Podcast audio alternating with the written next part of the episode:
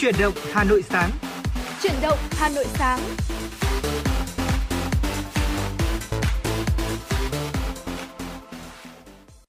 Xin kính chào quý vị và các bạn. Quý vị và các bạn đang đến với chương trình Chuyển động Hà Nội sáng. Chương trình của Đài Phát thanh và Truyền hình Hà Nội đang được phát sóng trực tiếp trên tần số FM 96 MHz. Đồng thời chương trình cũng đang được phát trực tuyến trên trang web hanoionline.vn. Thưa quý vị, 60 phút sắp tới của chương trình như thường lệ sẽ là những thông tin thời sự cập nhật, những nội dung mà chúng tôi đã chuẩn bị để có thể chia sẻ, bàn luận với quý vị và không thể quên những ca khúc thật hay mà ekip thực hiện chương trình sẽ lựa chọn gửi tặng đến cho quý vị trong những phút sắp tới. Hãy cố định tần số 96 MHz và đồng hành cùng Trọng Khương, Tuấn Kỳ quý vị nhé. Vâng thưa quý vị và chương trình của chúng tôi có tin tức, có âm nhạc và không thể quên đó là những tiểu mục đúng không ạ? Những tiểu mục như là thông điệp cuộc sống hay là những tiểu mục về mẹo sống cũng luôn luôn sẵn sàng để phục vụ quý vị thính giả trong một buổi sáng ngày hôm nay như thế này. Và phải nói rằng là mỗi lần chương trình chuyển động lên sóng chuyển động Hà Nội thì lại mang cho chúng tôi những cảm xúc khác nhau và hy vọng rằng à, chúng ta sẽ cùng chia sẻ những cảm xúc này khi trong suốt 60 phút lên sóng của chuyển động Hà Nội sáng và 120 phút của truyền động Hà Nội trưa nay quý vị thính giả nhé. Còn và ngay bây giờ cũng như anh Trọng Khương cũng vừa giới thiệu, chúng ta sẽ không thể quên đi những ca khúc âm nhạc của đúng không ạ? Vậy thì ngay bây giờ chúng ta sẽ cùng thưởng thức một giai đội âm nhạc. À, ca khúc một um, mang tên là Anh ở đầu sông, em cuối sông, một ca khúc rất kinh điển của đúng không ạ? Và đây là một sáng tác của nhạc sĩ Phan Huỳnh Điều do Hoài Vũ um, và Hoài Vũ và được thể hiện bởi Quang Linh và Cẩm Ly.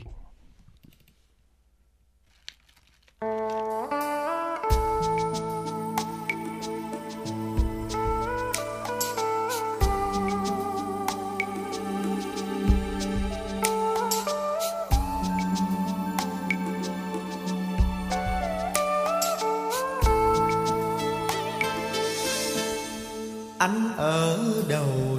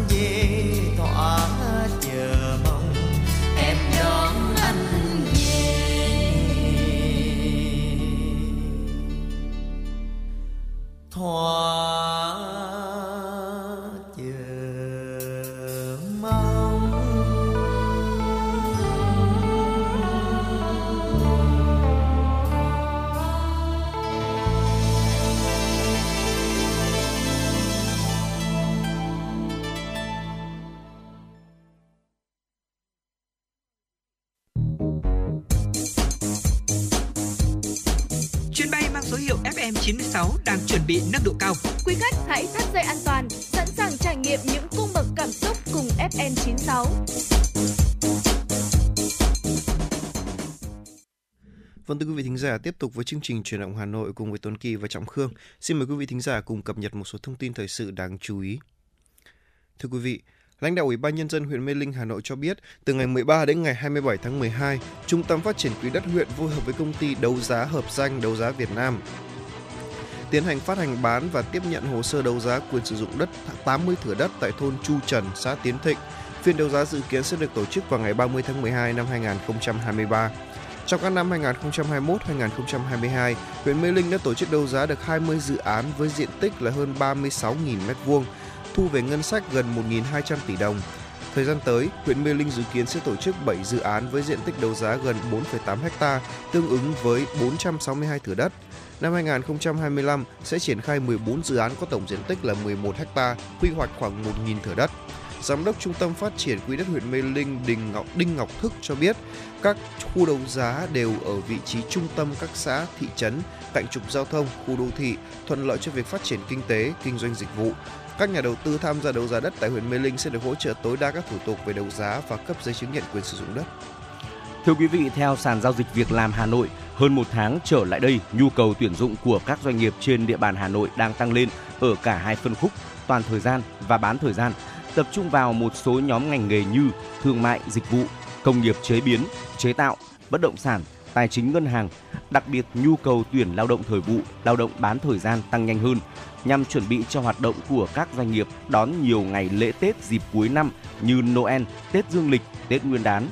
Trước diễn biến này, trong tháng 12, ngoài các phiên giao dịch việc làm hàng ngày, Hà Nội sẽ tổ chức thêm một phiên việc làm chuyên đề dành cho đối tượng bộ đội xuất ngũ trước khi ra quân trở về địa phương. Thưa quý vị thính giả, chiều ngày hôm qua giá xăng dầu trong nước tiếp tục được điều chỉnh giảm mạnh trong kỳ điều hành theo chu kỳ. Cụ thể, xăng ES RON 92 giảm 778 đồng trên 1 lít, không cao hơn 2.2.512 đồng trên 1 lít. Xăng RON 95 3 giảm 917 đồng trên 1 lít, không cao hơn 21.405 đồng trên 1 lít. Dầu diesel 0.05S giảm 711 đồng trên 1 lít, không cao hơn 19.010 đồng trên 1 lít. Dầu hỏa giảm 958 đồng trên 1 lít, không cao hơn 19.964 đồng trên 1 lít. Dầu ma rút 180 CST 30 3.5S giảm 549 đồng trên 1 lít, không cao hơn 14.978 đồng trên 1 kg. Cũng trong kỳ điều hành ngày hôm nay, các nhà điều hành thực hiện trích lập quỹ BOG đối với dầu ma rút ở mức là 300 đồng trên 1 kg, kỳ trước không trích. Không trích quỹ BOG đối với các mặt hàng xăng dầu diesel và dầu hỏa. Ngoài ra, nhà điều hành cũng không chỉ sử dụng quỹ BOG đối với tất cả các mặt hàng xăng dầu. Thưa quý vị, chuyển sang một thông tin đáng chú ý tiếp theo mà chúng tôi cập nhật gửi đến cho quý vị. Phòng Cảnh sát Giao thông Công an thành phố Hà Nội sẽ tăng cường sử dụng camera để xử lý ô tô khách vi phạm tại các khu vực cửa ngõ thành phố. Theo Phòng Cảnh sát Giao thông, cuối năm là thời điểm nhu cầu đi lại của người dân tăng cao. Nhằm đảm bảo trật tự an toàn giao thông, lực lượng Cảnh sát Giao thông Hà Nội ra quân tăng cường xử lý vi phạm. Các tổ tuần tra, kiểm soát giao thông nhận video, hình ảnh từ camera của Trung tâm Chỉ huy Giao thông Công an thành phố, kịp thời xử lý ngay trên đường. Các đơn vị tập trung xử lý các hành vi vi phạm là nguyên nhân trực tiếp gây tai nạn, ùn tắc giao thông như vi phạm quy định về nồng độ cồn, sử dụng ma túy, chạy quá tốc độ quy định, đi không đúng phần đường, làn đường, đi ngược chiều, dừng đỗ trái phép. Vâng thưa quý vị thính giả, tiêu tin tiếp theo chúng tôi muốn gửi đến cho quý vị. Ban Thường trực Ủy ban Trung ương Mặt trận Tổ quốc Việt Nam vừa ban hành kế hoạch số 830 về việc phối hợp thăm và tặng quà cho người nghèo, người có hoàn cảnh khó khăn nhân dịp Tết Nguyên đán Giáp Thìn năm 2024. Thời gian thăm tặng quà dự kiến là từ ngày 11 mùng 1 tháng 1 năm 2024, 31 tháng 1 năm 2024, Ban Thường trực Ủy ban Trung ương Mặt trận Tổ quốc Việt Nam trích quỹ vì người nghèo Trung ương phân bổ mỗi địa phương là 200 xuất quà để các đồng chí lãnh đạo Đảng, Nhà nước, Mặt trận Tổ quốc Việt Nam đi thăm và tặng quà ở mức là 1 triệu 200 nghìn nghìn đồng một suất, trong đó có 1 triệu đồng tiền mặt và túi quà trị giá là 200 nghìn đồng. Tổng số tiền lên đến trên 15,1 tỷ đồng. Ngoài ra, Ủy ban Trung ương Mặt trận Tổ quốc Việt Nam cũng phân bổ các đồng chí trong ban thường trực Ủy ban Trung ương Mặt trận Tổ quốc Việt Nam đi thăm và tặng quà các trung tâm điều dưỡng, chăm sóc trẻ mồ côi, người già không nơi nương tựa với tổng số tiền lên tới hơn 2,6 tỷ đồng. Như vậy, nguồn kinh phí từ quỹ vì người nghèo trung ương thăm và tặng quà cho người nghèo, người có hoàn cảnh khó khăn nhân dịp Tết Nguyên đán Giáp Thìn 2024 là trên 17,7 tỷ đồng thưa quý vị. Quý vị và các bạn thân mến, đó là một số những thông tin thời sự cập nhật đáng chú ý chúng tôi gửi đến cho quý vị. Còn ngay bây giờ tiếp nối chương trình, hãy đồng hành với chuyển động Hà Nội đến với chuyên mục Thông điệp cuộc sống. Thưa quý vị và các bạn, mùa đông đã tới, Giáng sinh thì cũng sắp về. Đó là đây là một khoảng thời gian rất là thích hợp để chúng ta nghĩ tới việc nghỉ ngơi cũng như là vui chơi, sum họp vào thời điểm cuối năm. Với doanh nhân và cả những người đang trong cuộc mưu sinh, nghĩ tới kế hoạch làm ăn cho năm mới 2024 vào lúc này là một điều vô cùng cần thiết. Sau đây là một số những việc được các chuyên gia về tâm lý uh, chia sẻ và cho rằng là chúng ta nên làm nhất là trong thời điểm ngắn ngủi còn lại của uh, năm 2023. Quý vị hãy cùng lắng nghe xem đó là những uh, việc làm, những hành động gì mà chúng ta cần và nên thực hiện quý vị nhé. Vâng, đầu tiên hãy thả trôi lo lắng, căng thẳng của năm cũ đi. Hãy sống chậm lại, thư giãn, thưởng thức một tách trà để xua tan đi căng thẳng thưa quý vị. Mệt mỏi của năm cũ hay là những sai lầm của năm cũ thì hãy bỏ qua đi. Hãy tận hưởng, ngắm nhìn Tết đang tràn về trên các phố phường hay gần nhất đó là Giáng sinh. Giáng sinh cũng mang ý nghĩa là một ngày sum vầy của cả gia đình, có đúng không ạ? À, và chúng ta để có thể cảm nhận được một sự chuyển biến kỳ diệu của thời gian. Có thể một số việc chúng ta làm vẫn muốn ưu tiên làm, nhưng mà hãy cứ bỏ qua đi. Hãy cho mình một khoảng thời gian trống để nhìn lại những gì được mất trong khoảng thời gian là một năm vừa qua. Chúng ta rút ra bài học cho bản thân mình, chấp nhận những điều đã đến như một phần kỷ niệm của đời mình, để rồi nhẹ nhàng thả trôi mọi lắng lo và giải tỏa căng thẳng mệt mỏi trong những ngày cuối năm này. Chúng ta có thể hòa mình vào thiên nhiên để chút bỏ mọi lo âu, muộn phiền của năm cũ lại phía sau, cho mình những khoảnh khắc bình yên để kích hoạt sự thư giãn, làm mới tâm hồn. Khi năm mới bắt đầu, bạn cũng sẽ cảm thấy tràn đầy năng lượng tích cực cho những khởi đầu mới với nhiều may mắn và thành và hành thông hơn. Những ngày cuối năm thì hãy gói ghém lại những điều đã cũ để khép lại giấc mơ của ngày hôm qua, giải tỏa căng thẳng, mỉm cười, đặt niềm tin cho lựa chọn ngày mai. Và thưa quý vị, đừng quên nói lời xin lỗi và cảm ơn vào thời điểm mà chúng ta chỉ còn một vài tháng nữa là đến với Tết Nguyên đán rồi. Và trước mắt thì đó là những ngày cuối năm dương lịch. Con người vốn không ai hoàn hảo cả. Do đó mà trong năm qua có thể là quý vị và các bạn đã làm buồn lòng ai đó. Rồi thì quý vị và các bạn cũng đã nhận được nhiều sự giúp đỡ từ người thân hay là bạn bè. Hãy thể hiện sự hối lỗi chân thành của mình bằng lời nói cụ thể Xin lỗi đến những ai mà quý vị và các bạn đã từng làm tổn thương họ trong năm qua. Dù chuyện xảy ra có thể là đã một khoảng thời gian dài. Một lời xin lỗi chân thành sẽ giúp cho chúng ta nhẹ lòng hơn, tâm hồn thư thái hơn để bắt đầu cho một năm mới với nhiều điều tích cực. Quý vị và các bạn cũng đừng quên là bỏ qua những sai sót mà người khác đã gây ra cho mình để mình có thể nhẹ nhàng đón một năm mới đang sắp đến nhé. Bên cạnh đó thì uh, một tin nhắn hay là một cuộc gọi video cảm ơn những người đã giúp đỡ mình trong năm qua. Lòng biết ơn mang lại niềm vui cho tất cả mọi người. Nó nhất định sẽ làm cho những ngày tiếp theo đây của chúng ta, những ngày cuối năm của chúng ta thêm rạng rỡ và nhiều màu sắc hơn đấy. Đừng quên hãy dành thời gian cho cả gia đình và người thân nữa thưa quý vị Bởi vì Tết hay là gần đây nhất là Giáng sinh cũng là dịp đoàn viên Để gia đình chúng ta có thể quây quần bên nhau à, tổng kết một năm đã qua và chúc mừng năm mới an lành gặp nhiều may mắn. À, những ngày cuối năm thì hãy dành thời gian cho gia đình của mình những người yêu thương. Hãy trao tặng cho mỗi người một món quà nhỏ có ý nghĩa. À, hay ban cho bạn hãy dành thời gian bên cạnh trò chuyện với mẹ cha với anh chị em người thân họ hàng. Cùng mẹ đi chợ tự tay chuẩn bị những món quà nhỏ dành cho mọi người lựa chọn thực phẩm sắm sửa cây mai cây đào à, hay là gần đây nhất là cây thông noel đi thưa quý vị. À, chúng ta có thể ngắm hoa cùng với cha mẹ anh chị em hay là có thể là cùng nấu một bữa ăn thật ngon. Còn sắp tới đây sẽ là trông nổi bánh trưng bánh tét cùng nhau uống trà trò chuyện với cha mẹ về những việc đã qua và những dự định sắp tới. À, nếu không thể về quê sum vầy thì mỗi ngày chúng ta dành thời gian gọi video về để cả nhà cùng gặp gỡ, trò chuyện, à, có thể lắng nghe và thấu hiểu cho một năm mới thật là an vui quý vị thính giả nhé. Ừ, thưa quý vị, một năm trôi qua rất là nhanh và chỉ còn là hơn một tháng đến hai tháng nữa thôi là chúng ta ừ, chính thức bước vào Tết Nguyên đán rồi.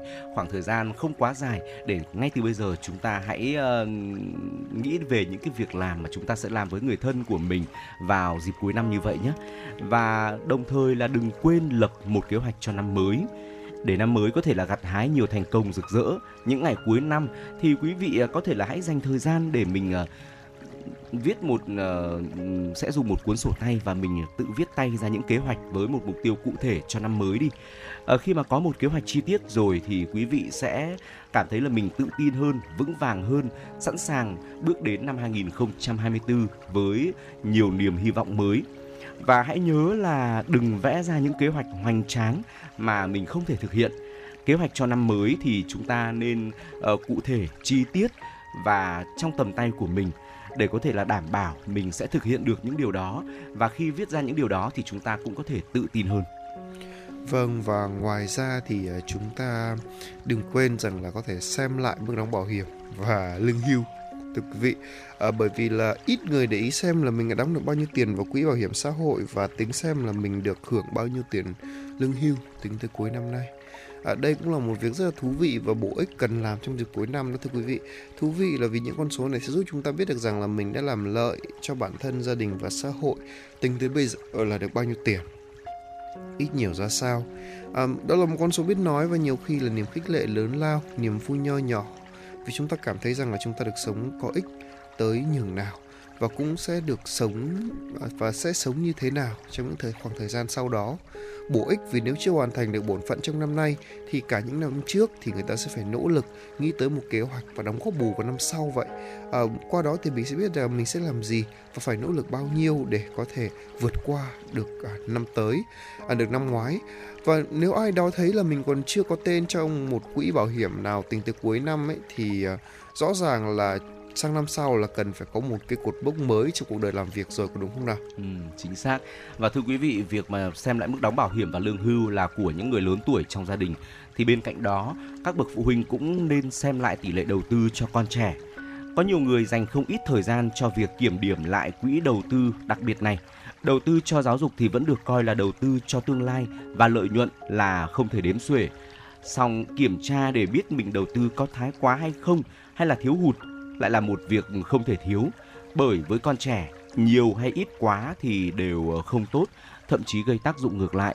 Nên bên cạnh việc là chúng ta cân đối, thu chi trong nhà thì cũng cần phải để ý đến tỷ lệ đầu tư cho con trẻ. Chúng ta cần phải phân bổ một mức hợp lý để ờ, không ảnh hưởng đến chi tiêu chung của ờ, gia đình, nhưng mà vẫn đảm bảo được một khoản chi hợp lý dành cho việc học tập sinh hoạt của con trẻ nhé. Vâng và ngoài ra thì hãy kiểm tra lại số tiền trong chính tài khoản của mình. Bởi vì cuối năm là dịp người ta có thể chi tiêu phóng khoáng hơn bao giờ hết thưa quý vị. Nhiều người thì lại chi quá cả số tiền mình có và sẽ có, nhất là khi là giá cả cuối năm thì thường tăng khá là cao có đúng không ạ? Do vậy nên hãy kiểm tra liên tục số dư tài khoản vào mỗi chiều về là việc nên làm để biết rằng là chúng ta còn khả năng tài chính đến đâu mà còn liệu cơm gắp mắm để chuẩn bị cho những ngày cuối năm vào những ngày đầu năm mới có được không ạ? Thưa quý vị, đó là những chia sẻ ngày hôm nay của chuyển động Hà Nội về những việc mà chúng ta cần phải làm vào thời điểm cuối năm. Hy vọng những chia sẻ vừa rồi sẽ là một lát cắt nho nhỏ giúp quý vị có thêm một góc nhìn mới trong cuộc sống và hãy cùng chia sẻ đến với chương trình những suy nghĩ của quý vị về thời điểm cuối năm này. Và chúng tôi cũng mong muốn được lắng nghe những ý kiến đó để có thể tổng hợp lại và chia sẻ nhiều hơn những thông điệp tích cực đến với quý vị thính giả đang nghe chương trình. Còn bây giờ thì chúng tôi đã nhận được một yêu cầu về âm nhạc Xin mời quý vị hãy cùng lắng nghe ca khúc có tựa đề Bài ca Trường Sơn, một sáng tác của nhạc sĩ Trần Trung qua phần thể hiện của nghệ sĩ nhân dân Trung Kiên. Xin mời quý vị cùng lắng nghe.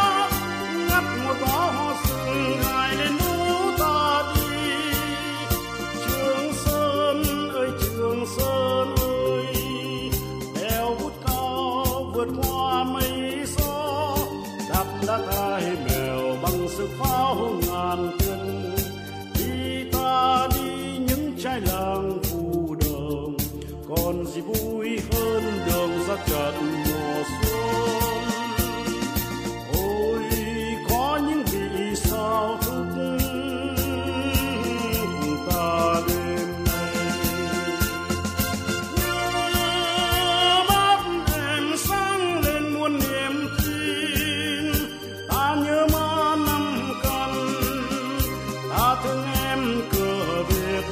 Mười bốn năm rồi giấc ngủ chưa tròn. Cả miền nam đang gọi chúng ta đi. Đường xa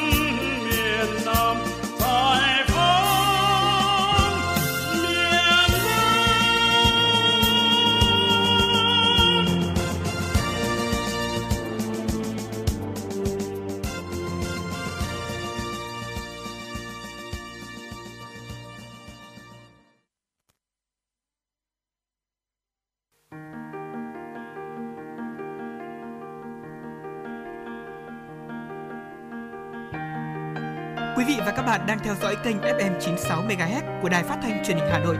Hãy giữ sóng và tương tác với chúng tôi theo số điện thoại 024 3773 6688. FM 96 đồng hành trên mọi nẻo đường. đường.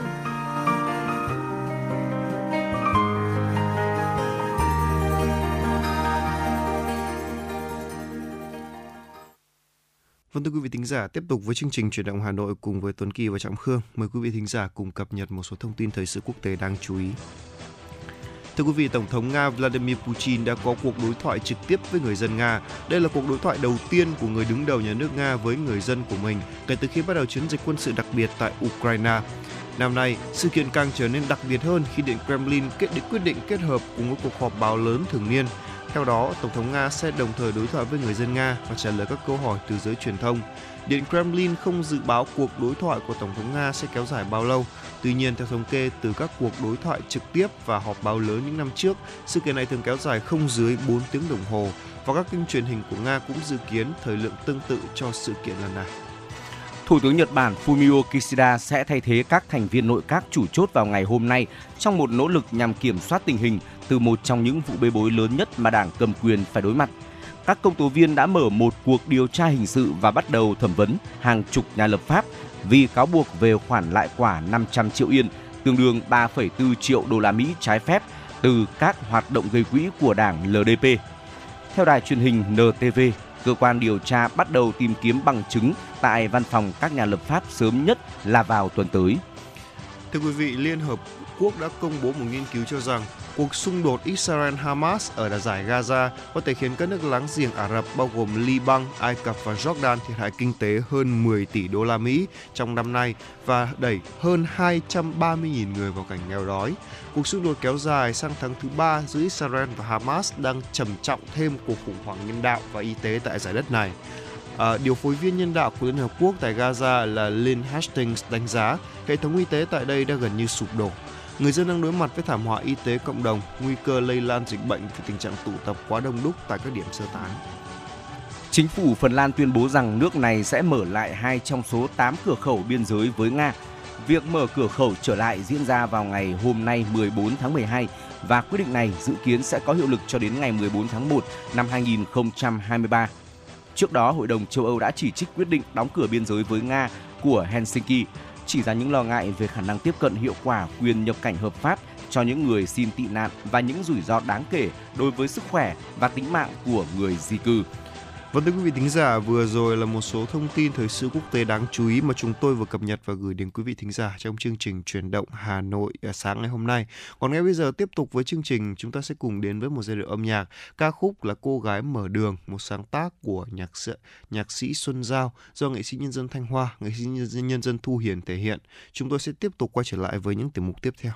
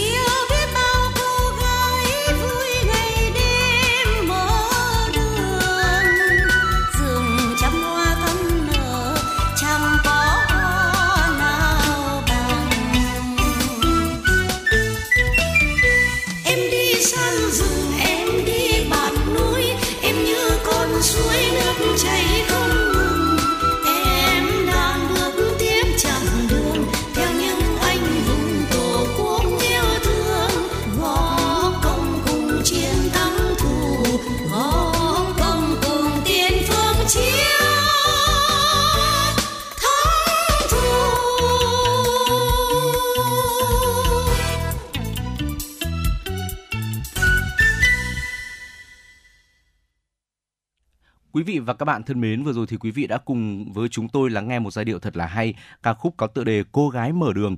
Còn ngay bây giờ tiếp nối chương trình, chúng tôi xin mời quý vị cùng đến với chuyên mục Nhìn ra thế giới.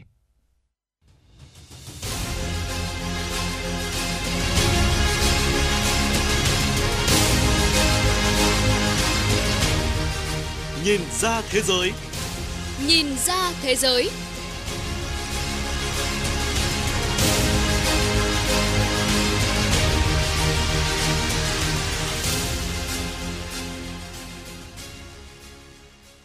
Xin kính chào quý vị và các bạn. Mời quý vị và các bạn đến với chuyên mục Nhìn ra thế giới của Đài Phát thanh Truyền hình Hà Nội.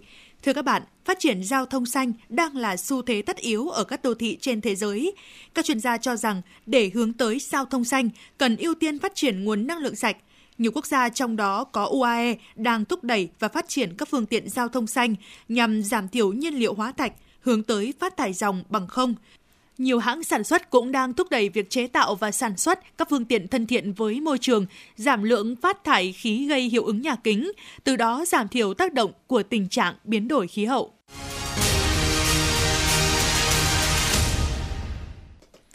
Thưa quý vị, theo thống kê, một trong những nguồn gây ô nhiễm không khí là phát thải từ hoạt động của các loại phương tiện giao thông sử dụng nhiên liệu hóa thạch. Hiện nay, để cải thiện tình trạng này, các quốc gia đang có xu hướng chung là hạn chế, thậm chí tiến tới dừng hoạt động của phương tiện sử dụng xăng và dầu diesel. Phát triển giao thông xanh đang là xu thế tất yếu ở các đô thị trên thế giới. Các chuyên gia cho rằng, để hướng tới giao thông xanh, cần ưu tiên phát triển nguồn năng lượng sạch. Hưởng ứng hội nghị lần thứ 28 các bên tham gia Công ước Khung của Liên Hợp Quốc về biến đổi khí hậu COP28 diễn ra tại Dubai, các tiểu vương quốc Ả Rập Thống Nhất UAE, thành phố này đã thúc đẩy các loại hình giao thông thân thiện với môi trường. Cơ quan đường bộ và giao thông của Dubai đang khởi động các chiến dịch để thúc đẩy và phát triển các phương tiện giao thông xanh nhằm đáp ứng yêu cầu cũng như vấn đề trọng tâm của hội nghị COP28, đó là giảm thiểu nhiên liệu hóa thạch, hướng tới phát thải dòng bằng không. Để điều phối giao thông với trọng tâm là năng lượng sạch thân thiện với môi trường, Dubai đã đưa vào sử dụng 10.000 xe hybrid, xe lai giữa xăng và điện, 1.000 taxi điện, 67 xe buýt chạy bằng nhiên liệu sinh học, nhiều xe buýt điện. Các phương tiện này được sử dụng nhằm đáp ứng nhu cầu đi lại của các du khách tới thành phố Expo City. UAE đang đẩy mạnh nỗ lực đạt mục tiêu đạt mức phát thải dòng bằng không vào năm 2050 thông qua chiến lược xanh trên phạm vi rộng, tập trung vào việc chuyển sang năng lượng tái tạo và tập trung vào công nghệ mới, giúp giảm mức phát thải carbon. Để đạt mục tiêu này, UAE đang thúc đẩy giao thông thông minh và bền vững. Quốc gia này đã đặt mục tiêu ít nhất 10% tổng số phương tiện lưu thông trên đường là xe chạy điện vào năm 2030. Để đạt được điều này, chính phủ đưa ra các ưu đãi như đăng ký miễn phí, đỗ xe miễn phí và giảm phí đường bộ cho xe điện. Dubai đã chuyển đổi thành công 50% lượng taxi của thành phố sang xe hybrid và đặt mục tiêu sử dụng hoàn toàn taxi hybrid và điện vào năm 2027. Dubai đang có kế hoạch nâng số lượng chạp sạc xe điện tại thành phố này lên 170%, với tổng số lượng 1.000. Mốc thời gian được họ nhắm tới để hoàn tất kế hoạch là trước năm 2025. Những mục tiêu đầy tham vọng này có thể giúp Dubai trở thành trung tâm giao thông bền vững trên toàn cầu. Việc các nước tham gia hội nghị COP28 tại Dubai, các tiểu vương quốc Ả Rập Thống Nhất UAE đã thông qua một thỏa thuận về khí hậu, trong đó lần đầu tiên từ trước đến nay kêu gọi thế giới tiến tới từ bỏ nhiên liệu hóa thạch. Đây được xem là bước ngoặt đối với thế giới trong công cuộc cắt giảm khí thải nhà kính gây biến đổi khí hậu. Sau hai tuần đàm phán khó khăn, dự thảo thỏa thuận này đã nhận được sự đồng thuận của gần 200 quốc gia tham dự COP28. Việc hội nghị đạt được thỏa thuận quan trọng này được cho là sẽ gửi thông điệp mạnh mẽ đến các nhà đầu tư và các nhà hoạch định chính sách rằng thế giới giờ đây đã đoàn kết trong việc chấm dứt sử dụng nhiên liệu hóa thạch. Điều mà các nhà khoa học cho rằng là cơ may tốt nhất cuối cùng để ngăn chặn các thảm họa khí hậu. Cho đến nay, Nhật Bản và các nhà sản xuất ô tô của họ đang bị tụt lại trong cuộc đua hướng tới xe điện, lĩnh vực sản phẩm phát triển nhanh nhất của ngành. Các công ty đang dẫn đầu trong cuộc đua xe điện bao gồm những công ty mới như Tesla và BYD của Trung Quốc, cùng những gã khổng lồ lâu đời như Volkswagen của Đức. Trước tình hình này, các nhà sản xuất ô tô Nhật Bản hiện đang tăng tốc để bắt kịp tốc độ. Các hãng xe Nhật Bản đang thúc đẩy những kế hoạch chuyển đổi sang xe điện bắt đầu từ các thị trường quốc tế. Ông lớn Nissan đã thông báo kế hoạch sản xuất xe điện tại Anh. Dự kiến hãng sẽ đầu tư tới 1,4 tỷ đô la Mỹ và dây chuyền sản xuất 3 mẫu xe điện tại nhà máy ở Sunderland. Dự án này cũng sẽ tạo ra nhu cầu xây dựng một nhà máy pin xe điện thứ ba tại Anh, cùng nhiều đầu tư khác về cơ sở hạ tầng, được xem là bước đi quan trọng của Nissan trong chiến lược xe điện tại châu Âu. Ông Makoto Uchida, giám đốc điều hành tập đoàn Nissan cho biết, từ lần trước tới đây, Nissan đã công bố kế hoạch sẽ sản xuất 100% các mẫu xe mới đều là xe điện. Tới năm 2030, toàn bộ xe mới bán ra của Nissan ở châu Âu đều sẽ chạy điện và kế hoạch này sẽ góp phần lớn đưa tầm nhìn đó trở thành hiện thực. Trong khi đó, Toyota cũng đã cam kết mục tiêu bán 1 triệu xe điện mới mỗi năm vào năm 2026 và từ năm 2030 là 3,5 triệu xe. Tập đoàn này đã đầu tư khá mạnh vào công nghệ pin và cũng đang có kế hoạch lập một liên minh chia sẻ công nghệ về xe điện với các nhà sản xuất khác như Mazda và Subaru. Các nhà sản xuất Nhật Bản cũng đang muốn thúc đẩy chuyển đổi xe điện ngay tại thị trường nội địa. Chính phủ Nhật Bản cũng đang xem xét đưa ra hệ thống trợ cấp tiêu dùng dành cho người mua ô tô điện và các phương tiện thân thiện với môi trường khác. Động thái này nhằm bắt kịp xu hướng phát triển xe điện của các quốc gia khác như Mỹ, châu Âu và Trung Quốc. Cùng với đó là hỗ trợ cho các doanh nghiệp có dịch vụ liên quan như xây dựng, nâng cấp, bảo trì thiết bị sạc hay tái chế pin xe. Với các chính sách hỗ trợ mới, Nhật Bản kỳ vọng sẽ khuyến khích các nhà sản xuất phát triển thị trường xe điện và hỗ trợ sự phát triển của ngành ô tô nội địa. Hãng Tesla của tỷ phú Elon Musk vẫn thường đưa ra những ý tưởng táo bạo vượt tầm thời đại. Có thể kể đến là mạng lưới chạm sạc siêu nhanh chạy bằng năng lượng mặt trời hay hệ thống đổi pin cho xe điện, du lịch từ thành phố này sang thành phố khác bằng tên lửa. Thậm chí Tesla còn tham vọng triệu hồi một chiếc xe cho dù nó có đậu ở bất kỳ đâu trên lãnh thổ đất nước. Mới đây, Tesla đã tiến hành bàn giao chiếc xe bán tải điện Cybertruck đầu tiên tới tay khách hàng sau gần 4 năm kể từ khi mẫu xe được trưng bày trước công chúng. Chiếc Cybertruck được chờ đợi từ lâu của Tesla có giá khởi điểm từ 60.990 đô la Mỹ, cao hơn 50% so với mức giá giám đốc điều hành CEO Elon Musk chào hàng vào năm 2019. Phiên bản cao cấp nhất của Tesla Cybertruck được cho là có khả năng tăng tốc từ 0 đến 96 km/h chỉ trong 2,6 giây. Nhờ thế, quãng đường 400m có thể được chinh phục chỉ trong 11 giây. Điểm nhấn kế tiếp của Tesla Cybertruck tới từ thiết kế. Chiếc xe bán tải được làm bằng thép không dỉ sáng bóng và được tạo hình thành những mặt phẳng, một phần được lấy cảm hứng từ những chiếc máy bay tàng hình như B-2 hay những chiếc xe lội nước kiêm tàu ngầm trong các bộ phim viễn tưởng. Phần thân vỏ có khả năng chống đạn, phần kính chắn gió được quảng cáo có khả năng chống đá ném vào.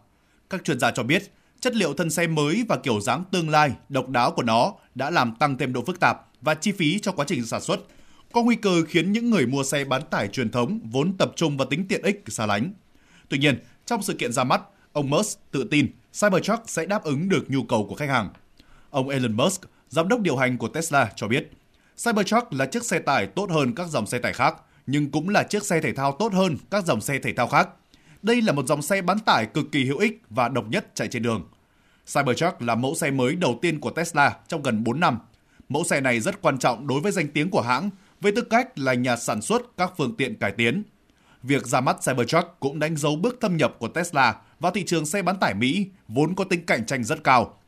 Năng lực sản xuất dòng xe này là 125.000 chiếc một năm và được kỳ vọng sẽ nâng lên con số 250.000 chiếc một năm sau năm 2025. Hãng hàng không Virgin Atlantic của Anh vừa hoàn thành chuyến bay thử nghiệm sử dụng hoàn toàn nhiên liệu hàng không bền vững SAF từ thủ đô London, Anh đến thành phố New York, Mỹ.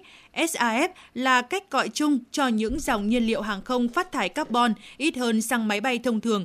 Sự kiện này ghi nhận dấu mốc mới trong bối cảnh ngành hàng không thế giới đang nỗ lực cắt giảm lượng khí thải carbon trong tương lai thông qua sử dụng nhiên liệu thay thế. Nhà sáng lập hãng hàng không Virgin Atlantic, tỷ phú Richard Branson cùng giám đốc điều hành SkyWest và Bộ trưởng Giao thông Vận tải Anh Mark Harper đã đi trên chuyến bay này. Chuyến bay được Virgin Atlantic đặt tên là Flight 100. Ông Richard Branson, nhà sáng lập hãng hàng không Virgin Atlantic cho biết, một năm trước, người ta cho rằng một máy bay sử dụng nhiên liệu hàng không bền vững không thể bay chặng dài, ví dụ như từ London đến New York, và hãng hàng không Virgin Atlantic muốn chứng minh rằng điều đó không đúng. Theo hãng hàng không Virgin Atlantic, nhiên liệu hàng không bền vững sử dụng cho chuyến bay Flight 100 được chế tạo phần lớn từ dầu ăn đã qua sử dụng và mỡ động vật không sử dụng, pha thêm với một lượng nhỏ dầu hỏa thơm tổng hợp từ rác thải ngũ cốc. Do vậy, có lượng phát thải carbon ít hơn 70% so với xăng máy bay tổng hợp từ dầu mỏ. Sau những thử nghiệm thành công trên mặt đất, hãng hàng không Virgin Atlantic cùng các đối tác bao gồm Rolls-Royce, Boeing, BP và các đơn vị khác đã được cấp phép để thực hiện chuyến bay sử dụng nhiên liệu hàng không bền vững. Ông Andrew Chen, người đứng đầu lĩnh vực giảm phát thải carbon trong ngành hàng không tại Viện Nghiên cứu Năng lượng sạch Rocky Mountain, cho biết nhiên liệu hàng không bền vững SAF là yếu tố lớn trong quá trình chuyển đổi sang trạng thái không phát thải carbon của ngành hàng không. Nó cực kỳ quan trọng trong thập kỷ này. Tuy nhiên, ông Chen nhấn mạnh lượng SAF được sản xuất vẫn chưa đáp ứng nhu cầu thị trường. Theo ước tính, ngành vận tải hàng không gây ra 2 đến 3% lượng khí thải carbon toàn cầu. Trong khi đó, việc sử dụng nhiên liệu hàng không bền vững trong ngành này có thể giúp cắt giảm lượng khí carbon, mặc dù chi phí sản xuất loại nhiên liệu này khá cao. Hiện loại nhiên liệu này chỉ chiếm chưa đến 0,1% tổng nhiên liệu sử dụng cho máy bay trên phạm vi toàn cầu hiện nay. Ngoài Virgin Atlantic, nhiều hãng hàng không khác của châu Âu cho biết sẽ sử dụng 10% nhiên liệu hàng không bền vững trong các chuyến bay của họ từ nay đến năm 2030. Đây là một phần nỗ lực của ngành hàng không thế giới nhằm đạt được mục tiêu phát thải dòng bằng không vào năm 2050. Thủ đô Stockholm, Thụy Điển đã chứng kiến sự xuất hiện của chiếc phà điện mang tên P12, được mô tả là một bước tiến đáng kể trong lĩnh vực giao thông thủy bền vững tại nước này. Theo đó, chiếc phà P12 được công ty Candela chế tạo đã lướt trên mặt nước ở tốc độ 45 km/h mà không tạo ra tiếng ồn nào đáng kể. Đây là một bước đột phá trong việc áp dụng công nghệ điện cho phương tiện giao thông trên mặt nước. Mẫu phà chở khách điện được trang bị động cơ điện kéo và có thiết kế 3 cánh, giúp phương tiện nâng lên khỏi mặt nước và đạt được tốc độ tối đa 55 km/h trong cuộc thử nghiệm đầu tiên. Với khả năng chở tới 30 khách, P12 vượt trội về tốc độ so với các loại phà điện khác trên thế giới. Chiếc phà được thiết kế để điều khiển bởi một người lái và sử dụng hai động cơ dẫn động điện Seaport. Nguyên mẫu tiền sản xuất với tên gọi là Zero của P12 có khả năng tăng tốc từ 30 lên 55 km trong vòng 16 giây sau khi khởi động. Theo các chuyên gia môi trường, để cải thiện chất lượng không khí một cách bền vững, việc phát triển giao thông xanh là vô cùng cần thiết nhằm hạn chế thải khí CO2 và các loại khí thải độc hại khác ra môi trường. Việc sử dụng xe đạp, xe máy, ô tô điện, xe sử dụng năng lượng mặt trời, năng lượng gió chính là tham gia giao thông xanh, bảo đảm môi trường. Đến đây, mục nhìn ra thế giới của Đài Phát thanh Truyền hình Hà Nội xin được khép lại. Cảm ơn quý vị và các bạn đã đồng hành cùng chúng tôi. Xin chào và hẹn gặp lại.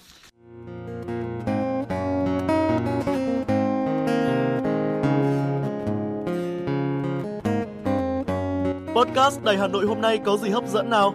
Đầu tiên là chương trình Hà Nội tin mỗi chiều, lên sóng lúc 18 giờ chiều hàng ngày. Những dòng tin tức nóng hổi, những vấn đề đang được dư luận quan tâm sẽ được bình luận dưới góc nhìn của biên tập viên Đài Hà Nội cùng với sự đồng hành của các chuyên gia và cố vấn. Chưa hết, podcast Đài Hà Nội hôm nay còn có một chương trình khá ấn tượng mang tính chất đời sống giải trí mang tên Lưu Hương Blog Chiều. Lên sóng lúc 18 giờ 15 phút hàng ngày, biên tập viên Lưu Hương sẽ chia sẻ cùng quý vị và các bạn những câu chuyện nhỏ nhưng mang đầy ý nghĩa từ đời sống, những dòng tự sự và đặc biệt có cả những ca khúc do chính biên tập viên Lưu Hương thể hiện cùng với guitar. Bên cạnh đó, còn có chương trình Đọc truyện đêm khuya. Lên sóng lúc 22 giờ hàng ngày, những tác phẩm hay trong chương trình Đọc truyện đêm khuya sẽ là người bạn đồng hành cùng bạn đi qua những đêm dài. Phát hành trên 5 nền tảng app Hà Nội On, web Hà Nội Online.vn, Apple Podcast, Spotify, Google Podcast. Mời quý vị và các bạn đón nghe. Podcast Đài Hà Nội, nghe mọi nơi, khơi nguồn cảm xúc.